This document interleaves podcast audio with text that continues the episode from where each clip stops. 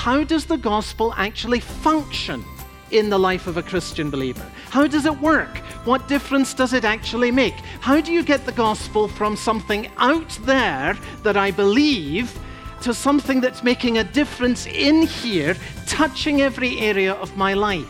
Welcome to Open the Bible with Pastor Colin Smith. I'm David Pick, and Colin, some big questions right there. So, how do we get the gospel from something which is out there to something which touches every part of our lives? Yeah, well, that is the work of the Holy Spirit. And uh, to be a Christian, so much more than believing in Christ, is having the presence of Christ in me by the uh, power of the Holy Spirit. Uh, someone just last week said, put it like this to me I've always had Jesus Christ in my life but now he's in me. There's a big difference between these two things. You know, here was a person who was around the church and had been in Sunday school, and but it was all external. Jesus Christ is in my life, but now he's in me.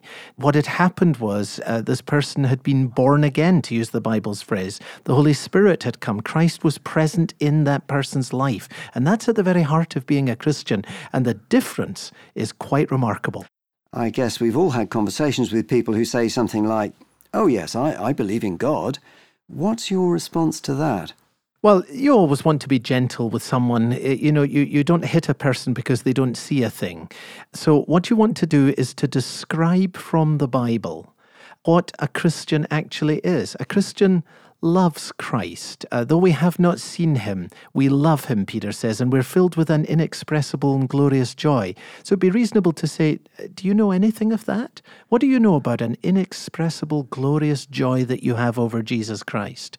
And a person who's merely saying, Well, I believe in God, will fairly quickly say, I don't know what you're talking about. Well, now we're at a place of being able to say, Well, now we can talk about what a real Christian is, and maybe there's more in this than you have yet discovered and there's more in the gospel than many have discovered so far. So I hope you'll join us in the second book of Corinthians, chapter 8, and verses 1 to 9, as we begin our message, A Generous God. Here's Colin. Now, I want to begin today with really the big picture. This is largely introductory so that we will understand the teaching of these chapters. But I, I want you to think back over this year and really everything that we've been learning and as I look back on what we've been learning from the scriptures, what the Lord's been teaching me, and what I've been trying to learn in my own life, I think that there's one theme that stands out more than any other. In many different ways, we keep circling back to this great theme of what it means to apply the gospel to every area of our lives. Um, what difference does knowing Christ really make to a person's everyday life. Back in September, Pastor Mike Bullmore, who pastors up in Kenosha, a number of you may know him and his ministry, he came here to our church uh, for a special training session with our pastors and with our lay leaders.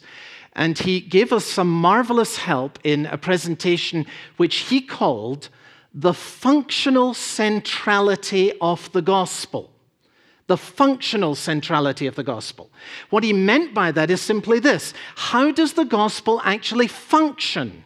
in the life of a Christian believer? How does it work? What difference does it actually make? My way of putting that is how does the gospel apply to every sphere of life? How do you get the gospel from something out there that I believe to something that's making a difference in here, touching every area of my life? Now, I want you to see that actually the New Testament is really one massive project in applying the gospel to all of life. The New Testament fundamentally does two things. First, it tells us what the gospel is, who Jesus is, why he came into the world, what it is that he has done for us. But then it also tells us, secondly, how the gospel works, what it means to be in Jesus Christ how knowing Jesus Christ actually makes a difference to every sphere of your life. Now, I want to give you some examples so that you get the idea, because once your eyes are opened to how again and again the New Testament keeps applying the gospel to all of life, you will find you start spotting it all over the place. So I hope you have your Bible ready. I'm going to give you one or two examples of how new, the New Testament applies the gospel to life. Let's start, for example, with the application to marriage, to take one very practical subject. Turn with me to Ephesians chapter 5 and verse 25. Ephesians chapter 5 and verse 25. Now, suppose that you're sitting down with a husband who's not doing a very good job of loving his wife. And uh, you're trying to help this person. Try and picture that situation. How might you help him? Now, there seem to me to be three basic ways in which we can try to motivate people to change their behavior. There's a guilt way, there's a pride way, and there's a gospel way. And it's very important to understand the difference. Let's take the guilt way first, okay? I'm sitting down with a guy who's not doing a very good job of loving his wife. Here's what it sounds like if I try and motivate him the guilt way it goes like this Now, look, Joe or Jimmy or whatever your name is, you made a vow. You promised to love this woman for better, for worse, for richer, for poorer, in sickness and in health. And whether you're happy right now or not, you have to live up to what you said in that promise. Now, what am I doing? I am appealing to this man's conscience. I'm saying to him, You did this. You, you, said you would do this. Now it's time for you to step up to the plate and for you to deliver on your promise. That's a very reasonable way to motivate this guy to change his behavior, but it is a way that is based fundamentally on touching conscience, and therefore it works on a person's sense of guilt. Here's another way you could do it I could try the pride way. It goes like this Hey, Joe, you're a great guy, and uh, you don't want to mess up your marriage. And I've looked at your life, and you can succeed in just about anything you turn your hand to, so why not this? You can do it. So why don't you just turn your marriage around? Now, that's not an unreasonable way for me to try and encourage him to change his behavior.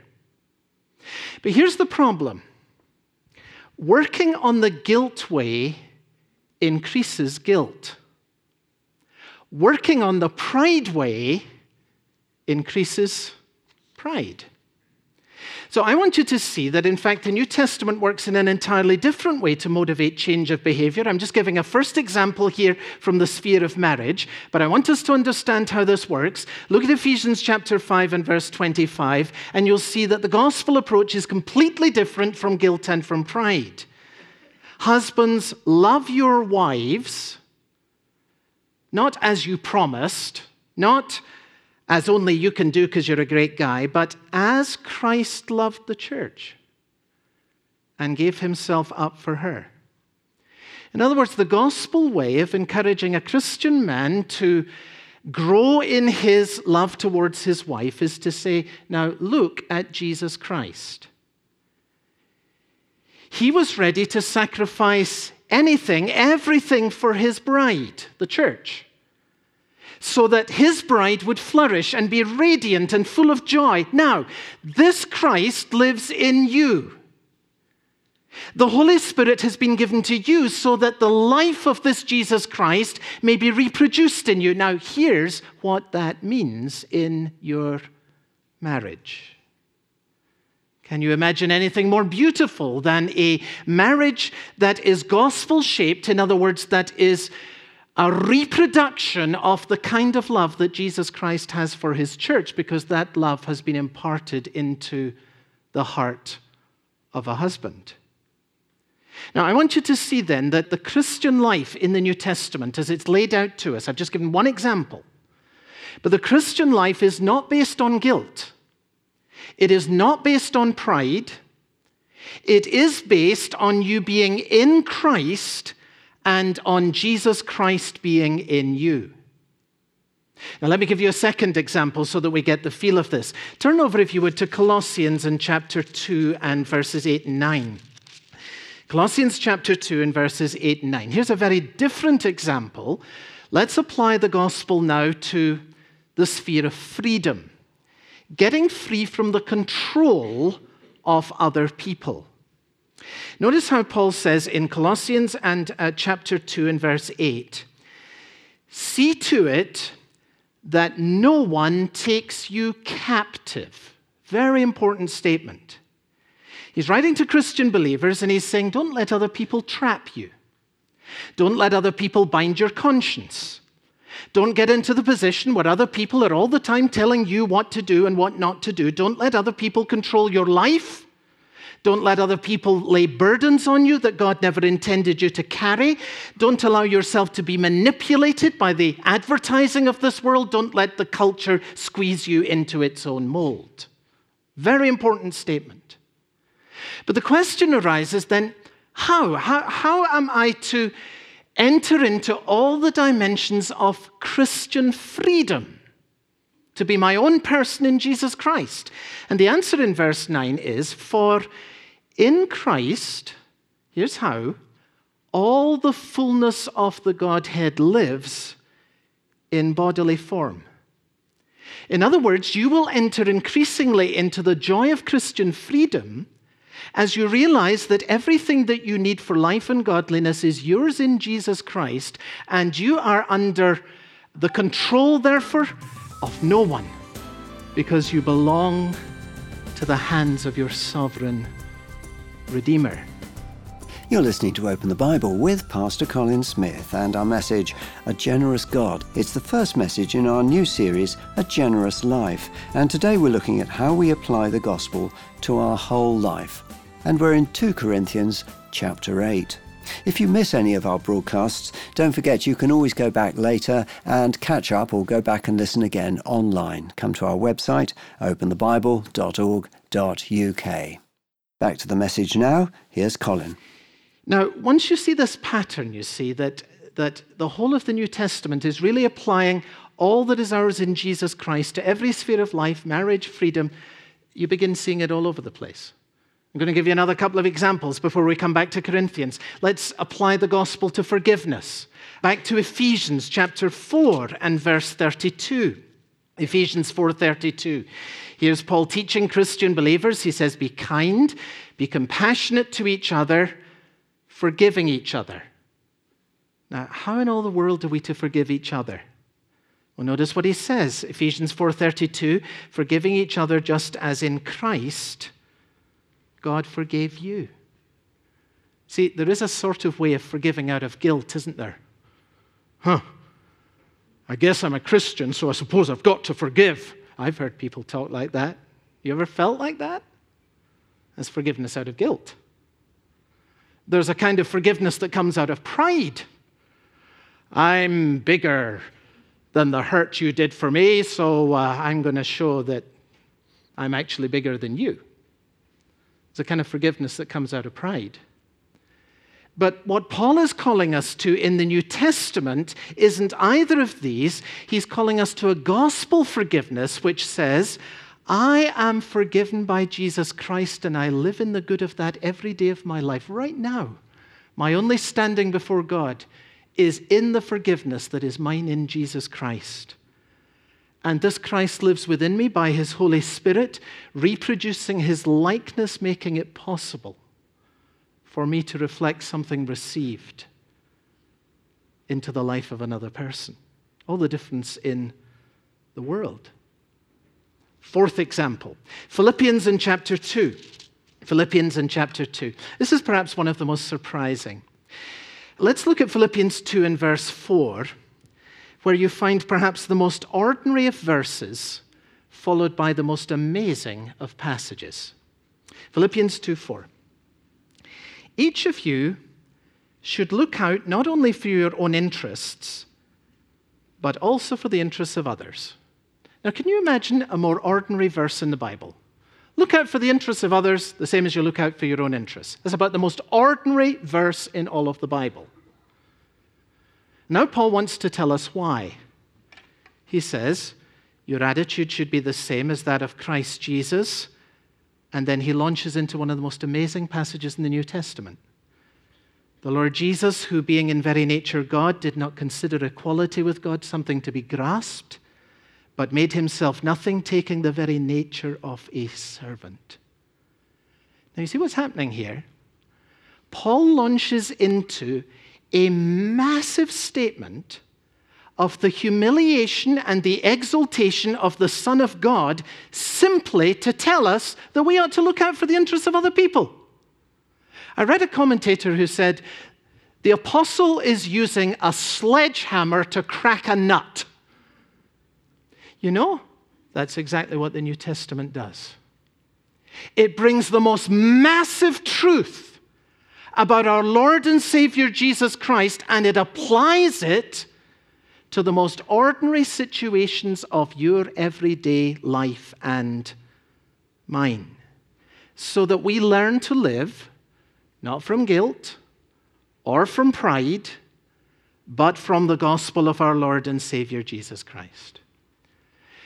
Now, I want to emphasize this as we come to the end of the year, because the truth is that in many churches, many Christians live much of their life on guilt, or they live much of their life, their Christian life, on pride.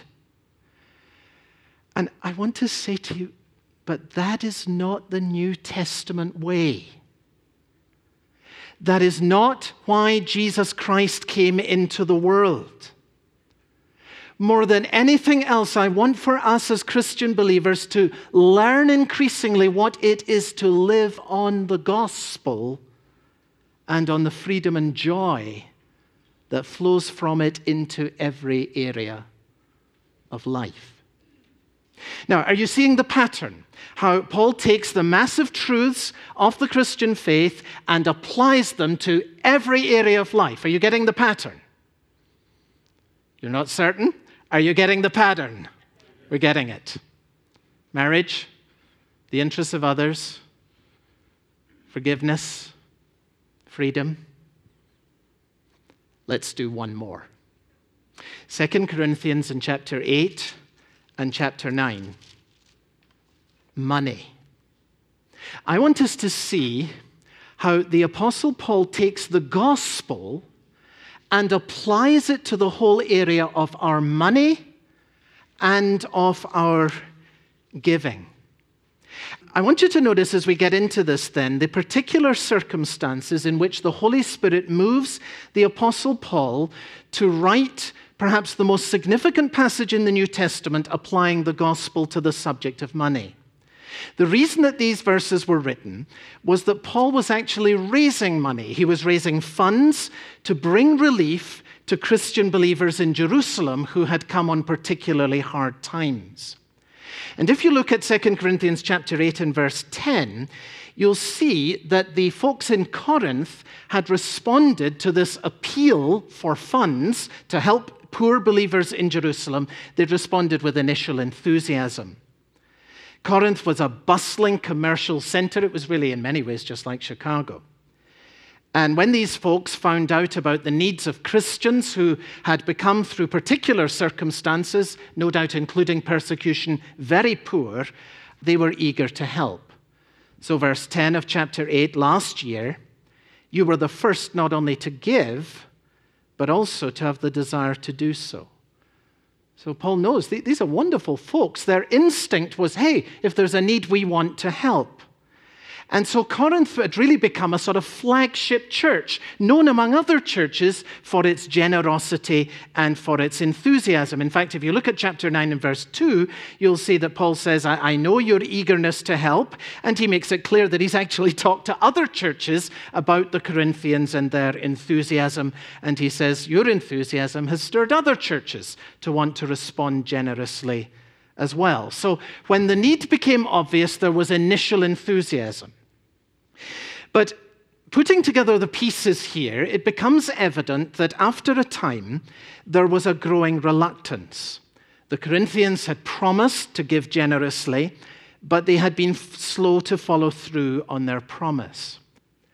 How does Paul tackle the problem? That's the key thing. Let me suggest to you, following the pattern that we've already seen, that there are actually three ways to give money or three ways to raise money. They all have different effects, And the one that you follow will have a distinct shape upon your character. And that's true not only for individuals, but it's true for us as a church. You'll know where I'm going with this if you've been following so far. There's a guilt way of raising money and of giving money. This one basically focuses on the need. There's a second way, of course, and you know where I'm going here. There's a pride way of either raising money or giving money. This one focuses on the opportunity.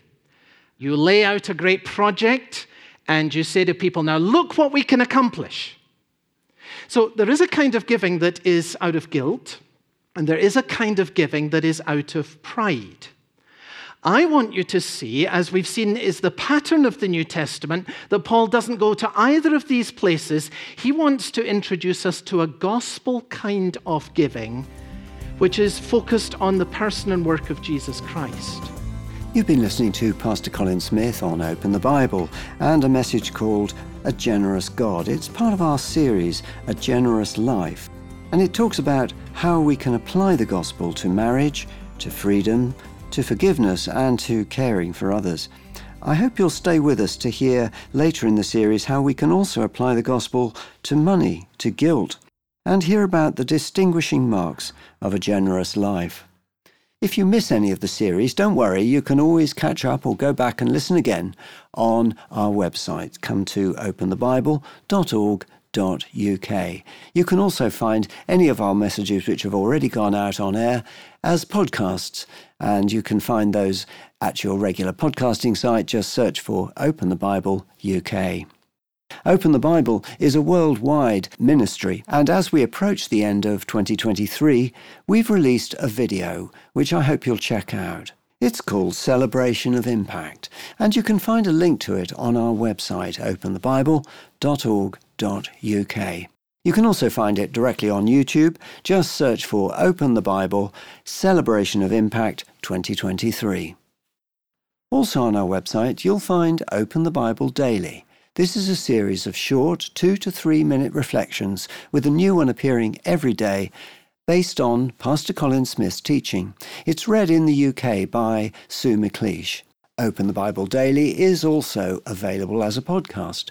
Go to your favourite podcast site, search for Open the Bible UK, look for Open the Bible Daily, and subscribe to receive regular updates every day. Open the Bible is supported by our listeners, and this month, if you're able to begin supporting Open the Bible with a new donation in the amount of £5 per month or more, we'd love to thank you by sending you a book of prayers called Valley of Vision. Colin, who would you say this book is for? Oh, for every Christian who wants to pray. And it's beautifully laid out to help us in different areas of prayer. So there are prayers here that will help you in expressing worship to God. There are prayers here that will help you in confessing sin to God. Prayers here that will help you in bringing your own needs to God and they're beautifully crafted. These are prayers that have come down to us over centuries from Christian believers who have crafted words that really help us speak from the heart to God.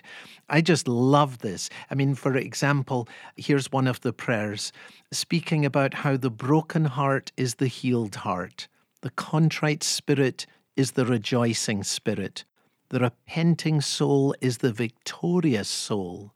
To have nothing is to possess all, and to bear the cross is to wear the crown. Well, you know, you, you read things like that. They're not only prayers that you can offer to God, but they stimulate and they enrich the mind and the heart. This is a marvelous resource for a Christian to have. I would love that there was a copy in every Christian home because it's really going to help stimulate prayer to God. Well, we'd love to send you a copy of this book if you're able to set up a new donation to the work of Open the Bible in the amount of £5 per month or more. Full details of this offer and lots of other information and resources on our website, openthebible.org.uk. You've been listening to Open the Bible with Pastor Colin Smith. I'm David Pick, and I very much hope you'll join us again soon.